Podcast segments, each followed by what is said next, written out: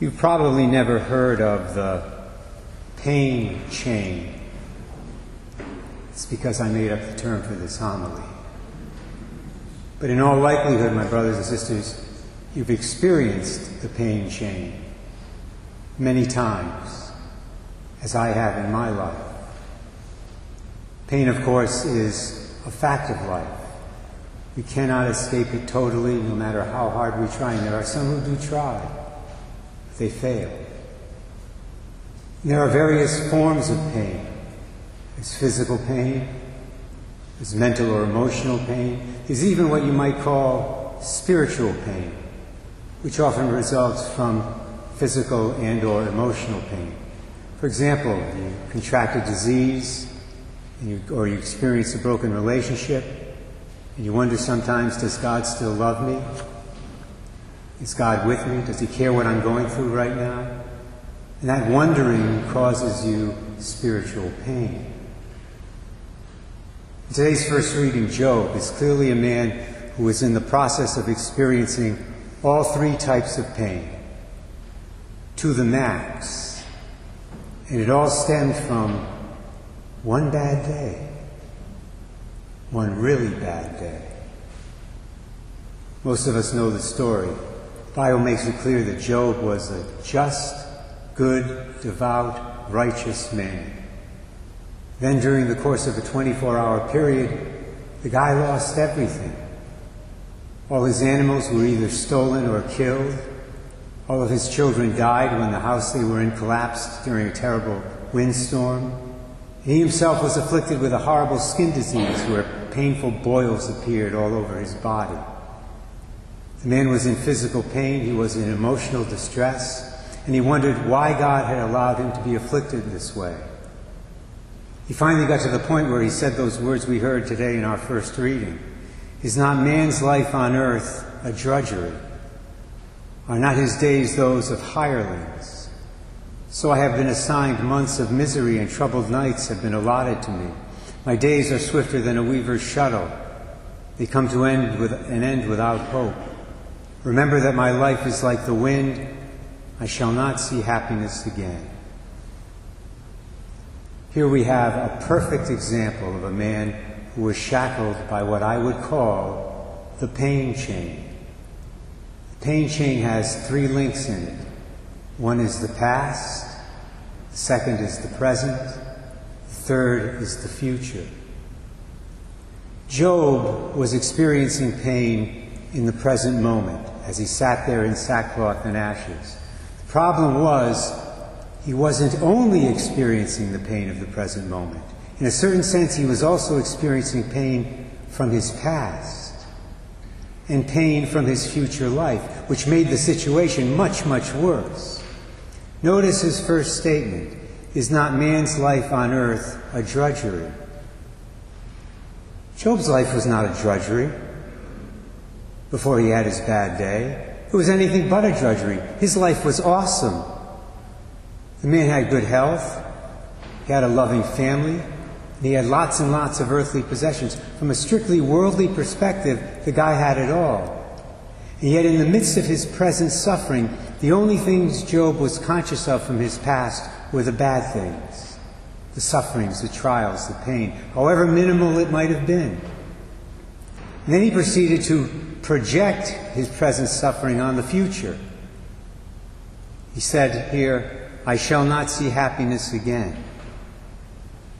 I think some people have been saying that during this pandemic. It's never going to change. This is the way it's going to be forever. How in heaven's name did Job know that? How did he know that he would never, ever, ever experience a moment of happiness for the rest of his days on planet Earth? The answer is he didn't know it.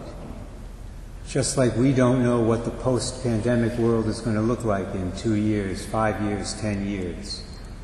But once again, in, the present, in his present suffering, all Job could imagine for his future was more suffering and more pain. That's our tendency as human beings. Pain in the present moment is link number one, added to pain from the past, link number two, added to anticipated pain in the future, link number three. That's the pain chain. It shackled Job, as it can also shackle us at various points in our lives, as most of us, if not all of us, know from our own personal experience. So, what are we supposed to do? How are we supposed to deal with this? How do we go about breaking the pain chain? It's very important because if the pain chain is not broken, can very easily eventually lead us into despair. From my perspective, and I would say also from my own personal experience, there are three realities that will break the pain chain, especially when we experience them together. Those realities are faith, hope, and love. It should make them pretty easy to remember.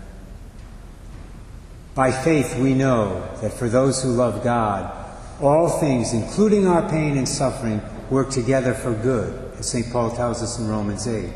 By faith, we know that God will not allow us to be tested beyond our strength, as St. Paul tells us in 1 Corinthians 10. And as today's responsorial psalm reminds us, God heals the brokenhearted and binds up their wounds. Faith, real faith that's rooted in truths like these, breaks the pain chain. So does hope. Hope focuses us on the reality of eternal life with God, which means that every problem, every suffering, every pain that we have in this life is ultimately only temporary in light of eternity. Understanding that makes a difference. Notice that Job lacked this hope when he spoke those words we heard in our first reading. He said there, My days are swifter than a weaver's shuttle, they come to an end without hope. And when we experience the love of God, either directly or through other people, that too breaks the pain chain. A woman who was battling a very serious form of cancer said to me one day, Father Ray, I know now why God allowed me to get this illness. He allowed me to get it because without it, I never would have gotten as close to Him as I am right now. Those are beautiful words. In the midst of her physical pain, her emotional pain, her spiritual pain, this woman had faith, she had hope, and she had love in her heart. Faith that God was still at work in her life and still loved her, and hope that God would continue to draw her closer to Himself unto eternity. Faith, hope, and love were breaking her pain chain, at least for the moment. Now, the challenge she faced was the challenge to continue to seek those gifts of faith, hope, and love so that her pain chain would remain broken, even if she was never physically healed. Jesus Christ, our Lord and Savior, once said, Sufficient for the day is its own evil. Put in the terms of this homily, that means the pain of today is enough for us to deal with. We don't need to add any real pain from our past or any imagined pain from our future like Job did. Which is one of the most important reasons why we should ask the Lord to fill our hearts with faith and with hope and with love each and every day of our lives.